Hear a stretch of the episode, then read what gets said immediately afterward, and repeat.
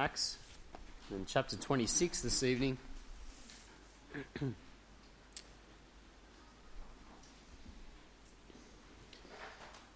Acts chapter 26.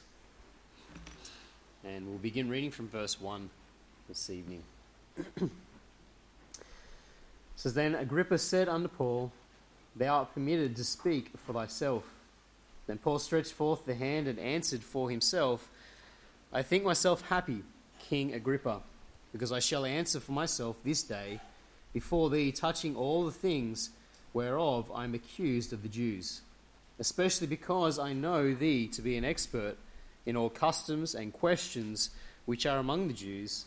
Wherefore I beseech thee to hear me patiently. and let's open with a word of prayer. Dear Lord Heavenly Father, we thank you once again for the opportunity that we have to be here in this place and to come and spend some time around your word. Lord, we pray this evening as we continue our study in the book of Acts and continue our study in the life of the Apostle Paul, pray you would just teach us, instruct us through your word this evening. I pray, Lord, that you would empower me through the Spirit, that it would be your words, it would be your thoughts this evening, and that, Lord, we would be refreshed and challenged by your word, and we leave uh, singing your praises. And we pray these things now in Jesus' name. Amen. now, as we mentioned this morning, uh, Paul has been brought forth now to stand before King Agrippa, uh, Bernice, Festus, and the other dignitaries that are assembled there. He's brought forward, he's standing before them, and he's given this wonderful opportunity yet again to testify of his faith and to testify of all the Lord has done in his life, to give his, his testimony, if you like, his salvation testimony. And in verse 1, we see Paul is invited by Agrippa to speak freely, and we touched on this this morning. He's given this, this freedom here to speak. Verse 1, it says, Then Agrippa said unto Paul, Thou art permitted to speak for thyself. Then Paul stretched forth the hand and answered, for himself. And so Agrippa says you're free to speak, to speak and to defend yourself, to give your own defense here. As we said, this is not a, an actual legal trial, it's more a hearing, but he gives Paul freedom here to speak and to speak on his own behalf here. And we're told that Paul begins here by stretching forth the hand, and then he begins to answer. Now, the stretching forth of the hand here is not, he's not silencing the crowd here, as he's done before, this stretching forth of the hand is really a salutation to the kings. It's a, you know, he's saying hello to the king, he's respecting the king, and then he proceeds to give his testimony. And to a considerable extent, what we find here in this passage in Acts chapter 26 is uh, the same ground that's been covered before. Okay, it's the same ground that was covered by uh, Paul's speech on the top of the steps leading up to the fortress Antonia. Okay, remember when he was arrested in the temple and he was led up those steps and he turned and he addressed the crowd. Uh, he gave his testimony on those steps, and essentially what he said on the steps, he now says again. Uh, covers the same ground. The main difference is the general tone and the atmosphere in which it's delivered. Okay, the, when he's standing on the steps, he's shouting to the crowd below, the crowd that's baying for his blood. They want to kill him. This time he's standing before dignitaries and he's giving his answer to them. And so uh, his manner of speech reflects that, if you like. The way he words it, the way he presents his testimony here is he's presented in a very careful and dignified manner to his audience. And as this is the third time that we've seen Paul's testimony recorded in the book of Acts, we saw it, of course, in Acts chapter 9. And then I believe it's Acts chapter 22 where he's standing on the steps, and now in Acts chapter 26. This is the third time we've seen Paul's uh, testimony, the account of his salvation recorded for us. Um, because of that, we're going to just endeavour tonight to sort of survey it, if you like. Okay, we're going to try and go through it very quickly and not spend too much time, not get bogged down on it. We're going to survey his testimony that he gives before these assembled dignitaries. And so, first of all, here this evening, we see his introduction. his introduction. Verse 2, we read, I think myself happy, King Agrippa, because I shall answer for myself this day before thee touching all things whereof I am accused of the Jews, especially because I know thee to be an expert in all customs and questions which are among the Jews. Wherefore I beseech thee to hear me patiently. and so here we see him give his introduction. And he begins his testimony by expressing his happiness. He says there in verse 2, he says, I think myself happy He's happy, he's glad at the opportunity that has been presented to him on this occasion. He's happy to be there before these assembled uh, dignitaries. You see, Paul counted it a great privilege, didn't he? A great privilege to, to have the chance to speak to King Agrippa, to speak to Bernice, to speak to Festus and the others, and, and to present his testimony and give them an understanding of the truth of the gospel. And so he's happy. He's, he's over the moon, if you like, at this opportunity. You see, it gave Paul not only a chance to defend his character, vindicate his character, but more importantly, it gave him a chance to preach the gospel, didn't it? And that's really what he's thrilled about here. He has an opportunity to preach the gospel with the hope that some of those assembled might come to the Lord and be saved. And in verse 3, we see that Paul is especially happy because of King Agrippa's knowledge of Jewish customs. It says in verse 3 especially because I know thee to be an expert. Sorry, to be expert in all customs and questions which are among the Jews. Wherefore I beseech thee to hear me patiently. And so he's especially happy because of King Agrippa's presence. He's happy because, as we mentioned this morning, King Agrippa is uh, known to be an expert in the Jewish religion. Okay, he knows all about the Jewish customs, the Jewish practices. And so Paul acknowledges that here, and Paul is happy that he has the chance to present his faith, his testimony to Agrippa, um, and perhaps even get Agrippa to see the truth, see the light, if you like. You know, probably he's relieved that he's finally got someone before him other than just Roman officials and other than just the Sanhedrin. He's got someone else who understands the Jewish religion, but maybe he can sway him, maybe he can get him to understand the truth. And Paul concludes his introduction by asking Agrippa to be patient.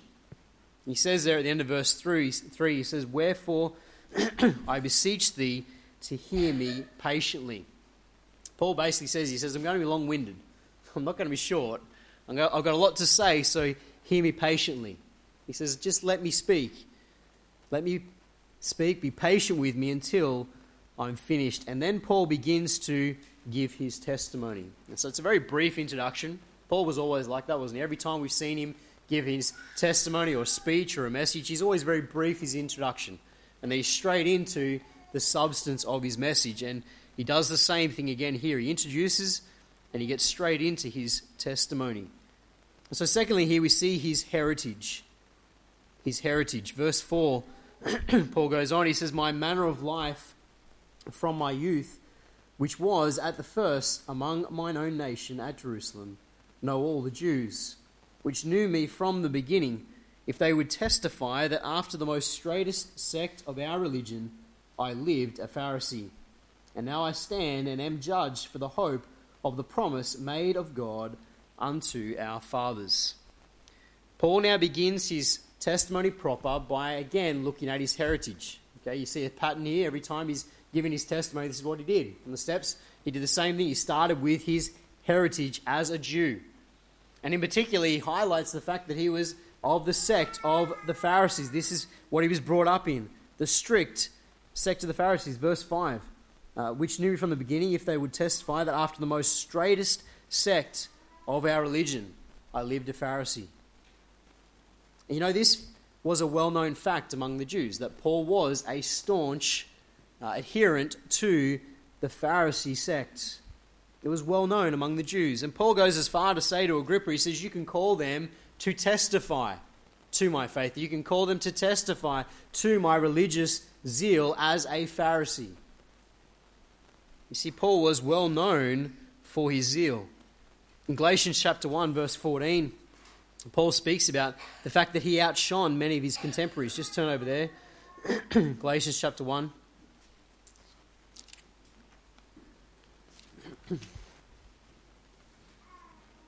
In Galatians 1, verse 14, we read, And profited in the Jews' religion above many my equals in my own nation, being more exceedingly zealous of the traditions of my fathers. Paul speaks about the fact that he outshone many of his contemporaries. He had more zeal than others. He was the, the top of the class, if you like. He had this reputation as he was growing up that there's, there's Paul and he's got this great zeal as a Pharisee. And you know, it was entirely possible that some of the members of the Sanhedrin, who are the ones accusing Paul, that some of them were actually his peers. You know, that he had grown up with them, that he knew them personally. And so, as he's saying to King Agrippa, he says they can testify. So he says in verse 5, which knew me from the beginning, if they would testify. He says, they know me. They can testify of my zeal as a Pharisee. But you know, the irony of it all was that Paul now stood accused because of the same hope that the Pharisees held the resurrection. And that's what he says there in verse 6. He says, And now I stand and am judged for the hope of the promise made of God unto our fathers. He says, I stand here accused because of the hope of the promise that God made unto our fathers. And he's talking about the resurrection. He says, That's why I'm standing here accused. And he goes on in verse 7, he says, This is the national hope of Israel, the 12 tribes. Verse 7 Unto which promise our 12 tribes, instantly serving God day and night, hope to come. For which hope's sake, King Agrippa, I am accused of the Jews. Paul says, you know, this is the hope that the hope that, that God has given us, this promise of the resurrection. And it's not just something I hold, it's the nation in general holds. This is the majority of the nation, the majority of the 12 tribes hold to this belief of the resurrection. And basically, what Paul's saying is, he's saying, if I now stand accused for believing this, well, you better bring the rest of the nation in and put them on trial as well. You better bring them in and put them on trial because they believe the same as me in the resurrection. And also, since this is the case, why then, why then should it be so hard for them to accept that one man, the Lord Jesus Christ, has risen again and is the firstfruits of that resurrection? That's what he states in verse 8. He says, Why should it be thought a thing incredible with you that God should raise the dead? You see where he's getting at? He, he says, I'm a, I was raised a Pharisee. I believe in the resurrection, just like that's the hope of the whole nation. And he says, and if, if that makes me guilty, well, then everyone else is. And he says, why then is it so incredible for you to accept that Jesus Christ rose again? Since you all believe in the resurrection, why is it so hard to accept that he rose? You see, if, if the resurrection is the national hope of Israel, surely they should accept that the Lord Jesus Christ could rise again. Why should they reject the teaching that Christ is indeed risen from the dead? As we saw this morning, the reason is they don't want him to be their Messiah, do they? And that's why they reject it. But he's appealing here to King Agrippa, remember. That's why he's, he's directing it like this. He's appealing to him, and he's trying to get him to understand why is it so incredible to believe in the resurrection of the Lord Jesus Christ. And so, having explained his heritage, being raised a Pharisee, believing in the hope of the resurrection, and pointing out that therefore it's not hard to believe that Jesus is the Messiah who rose again, Paul goes on now to explain that he understands their present mindset all too well, because he'd been just like them. And so he now talks about his persecuting zeal. His persecuting zeal. Look there in verse 9. He says, I verily thought my, with myself, that I ought to do many things contrary to the name of Jesus of Nazareth, which thing I also did in Jerusalem, and many of the saints did I shut up in prison, having received authority from the chief priests. And when they were put to death, I gave my voice against them, and I punished them oft in every synagogue, and compelled them to blaspheme, and being exceedingly mad against them, I persecuted them even unto strange cities. He goes on now to tell King Agrippa and the others present, he goes on to tell him that his misguided zeal as a Pharisee had led him to persecute the early church. You see, like many of his accusers, Paul had thought that it was his duty to oppose the name and the cause of Jesus of Nazareth. That's what he says there in verse 9. He says, I verily thought within myself that I ought to do many things, contrary to the name, Jesus of Nazareth. He thought that it was his duty, his responsibility to God to persecute, to do things against Jesus. You see, even though he was a Pharisee and he believed in the resurrection, Paul himself had judged it incredible that Jesus was risen from the dead, hadn't he? What he just said in verse 8. Paul himself had been just like them. He had judged it incredible that Jesus was risen, and so he'd, he'd written it off. He had denounced and persecuted the, the believers of Christ as being impostors. And he describes that persecution in verse 10. He, he goes on, he says, Which thing I also did in Jerusalem, and many of the saints did I shut up in prison, having received authority from the chief priests, and when they were put, they were put to death, I gave my voice against them. He says this, this misguided zeal led me to persecute the church and put them in prison. He says not only was he guilty of doing that, but he was guilty of having some put to death. He had a part in that. The phrase at the end of verse where he says, I gave my voice, it speaks about casting a vote. Paul says, I cast my vote to have them executed. It suggests to us that Paul may have even been a member of the Sanhedrin at this time, and so he had a vote. Or at the very least, he had a say in the execution of these believers. But the point is, as we've noted before, Paul worked in close cooperation with the, the Sanhedrin, with the synagogues. He had the authority to go from one synagogue to another and to weed out all believers. That's what he says there in verse 11. He says, And I punished them oft in every synagogue and compelled them to blaspheme. And being exceedingly mad against them, I persecuted them even unto strange cities. He went from synagogue to synagogue. He found the believers and he compelled them, it says, to blaspheme, to reject their faith, to reject the Lord. And if they wouldn't, he had them executed. You know, such was his rage against believers that it led him, as we've seen before, to pursue the believers even unto the outlying cities. And at this point, Paul now moves on in his testimony to describe the events that take place on the road to Damascus. And so we see, fourthly, now his heavenly vision. His heavenly vision, look there in verse 12. It says, Whereupon, as I went to Damascus with authority and commission from the chief priest, at midday, O king, I saw in the way a light from heaven, above the brightness of the sun, shining round about me and them which journeyed with me. We see now Paul's heavenly vision. And so he's described for King Agrippa his heritage. He's talked about the zeal, the persecuting zeal he had towards the church. And now he's going to describe what changed him, the change that took place, this heavenly vision on the road to Damascus. You see, it was at this point in his life, wasn't it? The point in his life when he was most fervent in his hatred of believers. He's most, most fervent in his hatred of everything that's to do with Christ, the Christian movements. It's now that God changes his life. And so, for the third time in the book of Acts, we read of Paul's conversion on the road to Damascus. And this is the second time that it's told from Paul's perspective. Remember, the first one, Luke's given us the account. The second one was Paul telling us how he saw the events.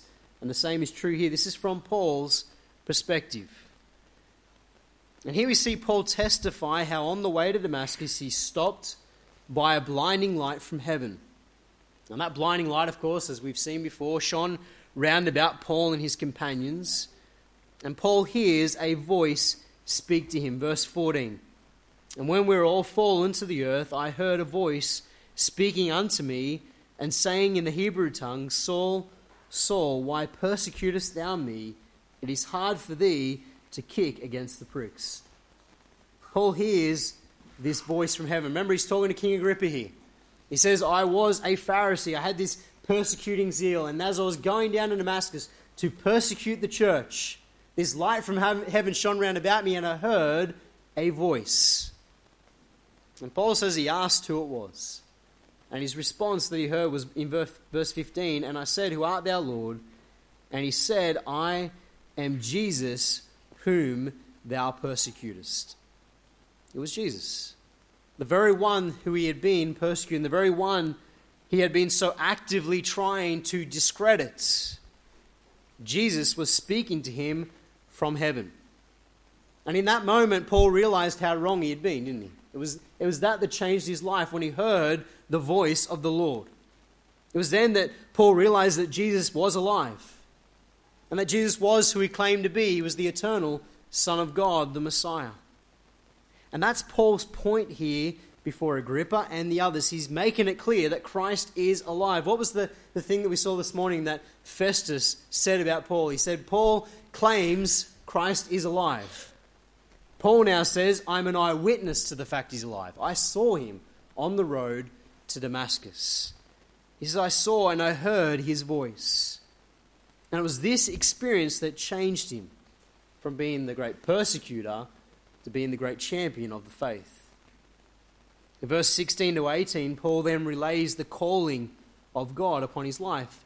Verse 16 it says, But rise and stand upon thy feet, for I have appeared unto thee for this purpose, to make thee a minister and a witness both of these things which thou hast seen, and of those things in the which I will appear unto thee, delivering thee from the people and from the Gentiles unto whom now I send thee, to open their eyes and to turn them from darkness to light, and from the power of Satan unto God, that they may receive forgiveness of sins and inheritance among them which are sanctified by faith that is in me.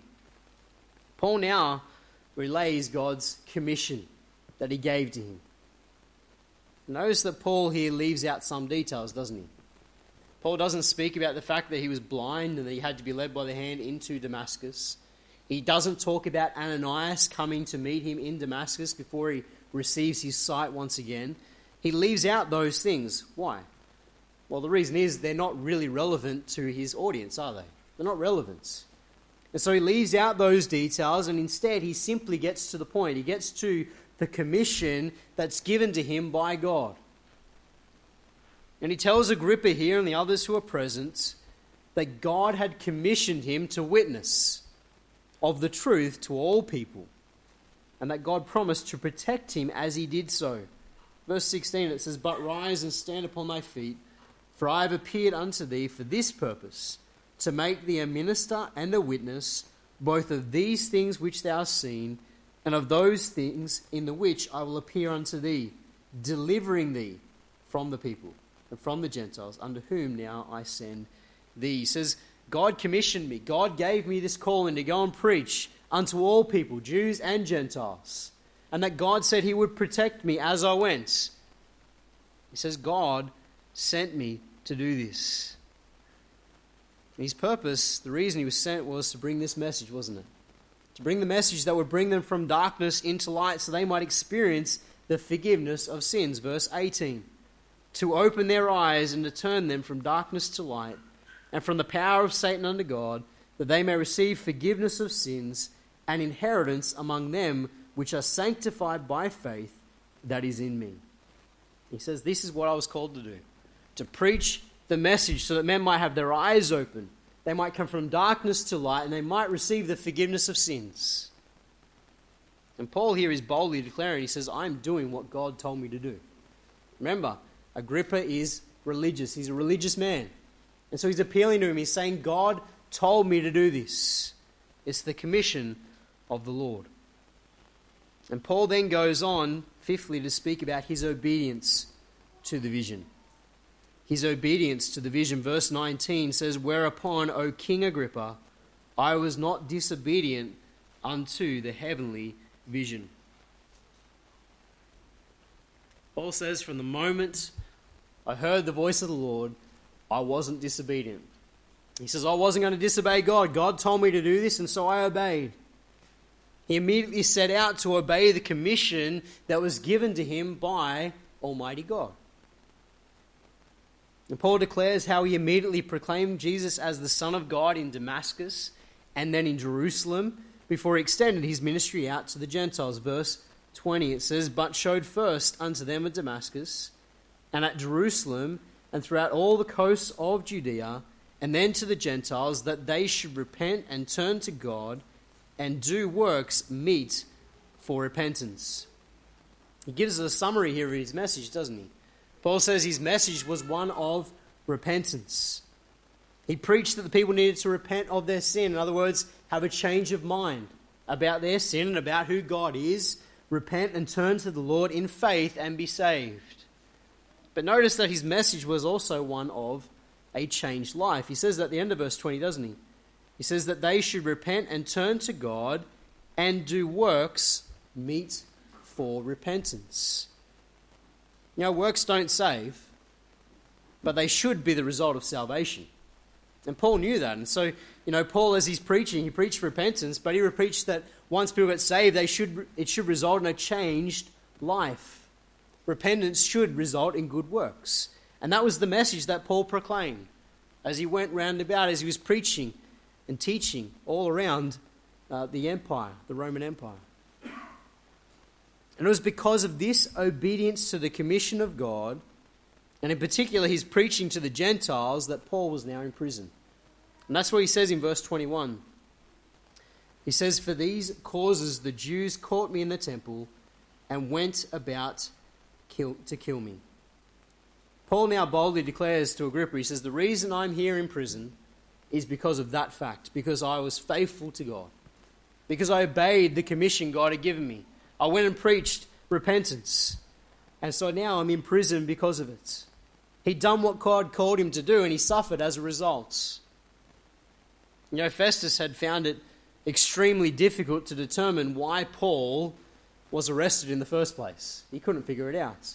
He couldn't understand why the Jews were so anxious to have him killed. But here Paul gives Agrippa clearly the reason. The Jews didn't like that he preached Christ. The Jews didn't like that he preached salvation through Christ and that it was available to all. Repentance through Christ available to all, even the Gentiles. You see, Agrippa knowing the Jews like he did, he would have understood why they hated Paul for this. He would have understood. He would have understood what Paul's getting at. He would have understood why it was that Paul was now in prison. He's like, okay, I understand. The Jews hate you because of your message concerning Christ. And then Paul lastly speaks about his faithfulness. He speaks about his faithfulness. Look there in verse 22. He says, Having therefore obtained help of God, I continue unto this day, witnessing both to small and great, saying none other things than those which the prophets and Moses did say should come, that Christ should suffer, and that he should be, be the first that should rise from the dead, and should show light unto the people and to the Gentiles. In the last couple of verses now, Paul declares his faithfulness to God, but he says it was only possible because he obtained the help of God. He says that in verse 22. He says, Having therefore obtained help of God, I continue unto this day. Paul says, i have been faithful to that commission God gave me, but only because God helped me, only because God has enabled me. You see, Paul acknowledged that he was preserved by God. You know, the Romans on numerous occasions had come to Paul's rescue, hadn't they? in one form or another. They had rescued Paul. But you see, Paul knew that they were simply the tool. It was God who had rescued him, it was God who had protected him, God who had preserved him. It was only because of God's intervention that he had survived all those plots against his life. It was only because of God's intervention that he now stood before King Agrippa to give his testimony. And Paul acknowledges that. He says, I obtained help from God. You see, this, of course, was a fulfillment, wasn't it? Of the promise that God had given to him that he would protect him. Back in verse 17, we read that delivering thee from the people and from the Gentiles, unto whom now I send. God promised that he would protect him. And Paul says, God has protected me. God has done exactly what he said. He protected me until this day. You know, Paul is acknowledging that even now, as he stands before Agrippa, God is protecting him, God is with him. You see, even though he's standing before Agrippa in chains, Paul could see the providential hand of God, couldn't he? You know, God continued to give him opportunities to witness, even when he was in prison. God continued to give him opportunities to witness for Christ to all levels of people. He says there in verse 22 small and great. It says, Having therefore obtained help of God, I continue unto this day, witnessing both to small and great. He says, I continue to get opportunities from God. He says, God's protected me until now. God's helped me until this point, and God still is helping me. God still is giving me opportunities to witness to small and great. You know, Paul is highlighting that the message is for all, isn't it? Doesn't matter what social standing, it, it applies to all. It's the same message for all. And then Paul explains to Agrippa that this message agrees with everything in the Old Testament. It says at the end of verse 22 saying none other things than those which the prophets and Moses said should come. He says, And I've said nothing against the Old Testament. I've said nothing against what was written there in the prophets and written by Moses. Everything I said agrees with that perfectly. You see, Paul is once again making the points that he serves the same God. He still has the same faith as he always had. He just now realizes that it's fulfilled in Christ. And specifically, here, Paul mentions those portions of the Old Testament which prophesy of the Messiah. And prophesy that the Messiah should suffer and be the first to rise from the dead. Look in verse 23. He says that Christ should suffer and that he should be the first that should rise from the dead and should show light unto the people and to the Gentiles. He says, I have preached everything that agrees with the Old Testament, and in particular with the truth that Christ should suffer and that he should rise again and that he should bring light unto the people. Now, he points out the fact that the Messiah is clearly prophesied in the Old Testament to come and suffer for his people. You know, perhaps here Paul is thinking of Isaiah chapter 53, passage we know well. That passage which clearly talks about Christ being the suffering servant, coming and suffering and even dying for us. Paul's thinking about that, and Paul probably even here quotes some of those verses to Agrippa to show him that, hey, everything I teach lines up with the Old Testament. The Messiah must suffer, the Messiah must die.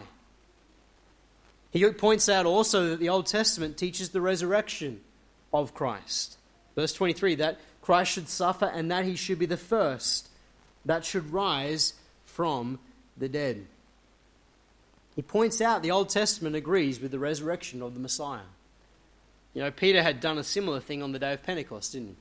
Right back at the beginning of the book of Acts, Peter had stood up and he quoted Psalm chapter 16, verse 10, to show that the Messiah would, sorry, that God would not allow the Messiah to re- remain in the grave, but he would raise him from the dead. Let's go back to Acts chapter 2 and just quickly read Peter's words there.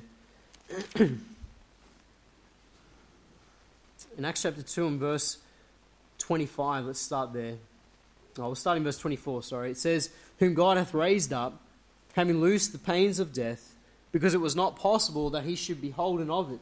For David speaketh concerning him, I foresaw the Lord always before my face, for he is on my right hand, that I should not be moved. Therefore did my heart rejoice, and my tongue was glad. Moreover, also my flesh shall rest in hope, because thou wilt not leave my soul in hell, neither wilt thou suffer thine Holy One to see corruption. Thou hast made known to me the ways of life. Thou shalt make me full of joy with thy countenance.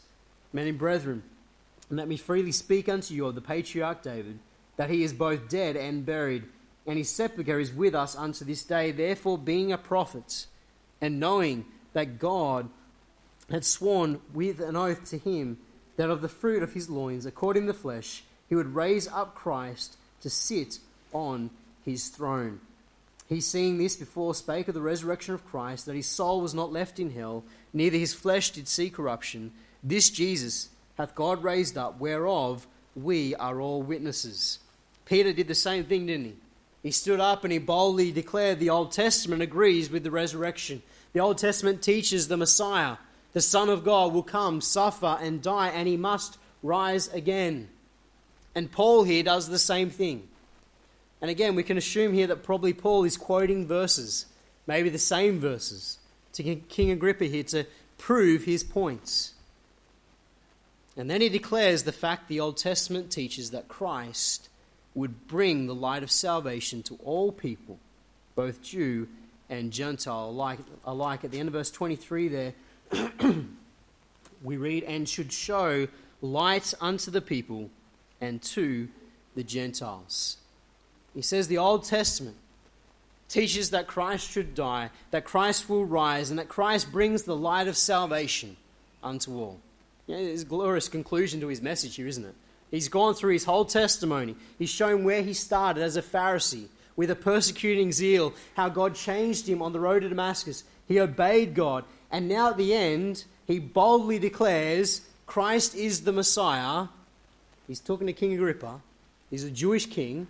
He says he's your Messiah. He's the one who suffered, bled and died, rose again, and he brings the light of salvation under all. And he says King Agrippa agrees with the Old Testament.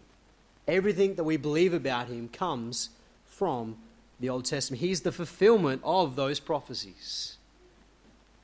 He is the Messiah. You know, when Paul gets to this wonderful point in his testimony, it's almost a climax. He's rudely interrupted by Festus. Look in verse 24. It says, And as he thus spake for himself, Festus said with a loud voice, Paul, thou art beside thyself. Much learning doth make thee mad. Now, Festus really should have kept his mouth shut, shouldn't he? He speaks up here and he, he butts in right when Paul's at the, the very crux of the matter. He butts in and, and Paul is brought to a halt in his message. But in the rest of the chapter now, we, we see Festus's response and we see King Agrippa's response to Paul's message of the gospel. And we don't have time to do that tonight. There's no way we could do all that as well this evening. So to, next Sunday morning, we'll look at Festus's response there in verse 24, and then we'll look at King Agrippa and his response to the gospel message. But you know, this evening, I think the wonderful truth that comes through in all this, as we talked about this morning, is Paul's readiness to always declare the truth. His readiness to always defend his faith. You know, 1 Peter chapter 3 and verse 15, we know well. It says, But sanctify the Lord God in your hearts and be ready always to give an answer to every man that asketh you a reason of the hope that is in you with meekness and fear. We know that verse well. But Paul lived it, didn't he? Paul really was ready to answer. Anytime he got an opportunity, Paul didn't back down. Paul didn't shy away. Paul didn't stutter and wonder what should he say. Paul was ready, wasn't he? Paul was prepared. His heart was right with God, and he was ready to boldly speak the gospel and he always tailored it to his audience. He's always, you know, tailoring his message to make sure it hits home with the audience he's speaking to. You know, by God's grace, God every time enabled him. As Paul says, God helped him. God enabled him. God gave him the power to faithfully declare the truth. And beloved, may we likewise be ready always to give an answer. May we be ready always to give an answer to every man that asketh the reason of the hope that is in us, with meekness and with fear. Let's close in a word of prayer. Dear Lord and Heavenly Father, we thank you for your word. Lord, we thank you that the Apostle Paul, when he's given this great opportunity before this, this great audience, Lord, these, these dignitaries, Lord, he took that opportunity with both hands, and Lord, with great boldness, he declared, Lord, what you'd done in his life. He declared your power to change the very worst of sinners, and use them to your glory. Lord, he declared the wonderful truth that Christ is the Messiah, that Christ is the one who came and died, was buried, and rose again for our sins. And Lord, I pray that you would help us, like Paul, to be ready always to give an answer. May, Lord, you give us boldness to declare our testimony unto others, to declare the change that you've made in our lives. May you give us boldness to declare the truth that Christ is the only means of salvation. May you bless as we close now, we pray in Jesus' name.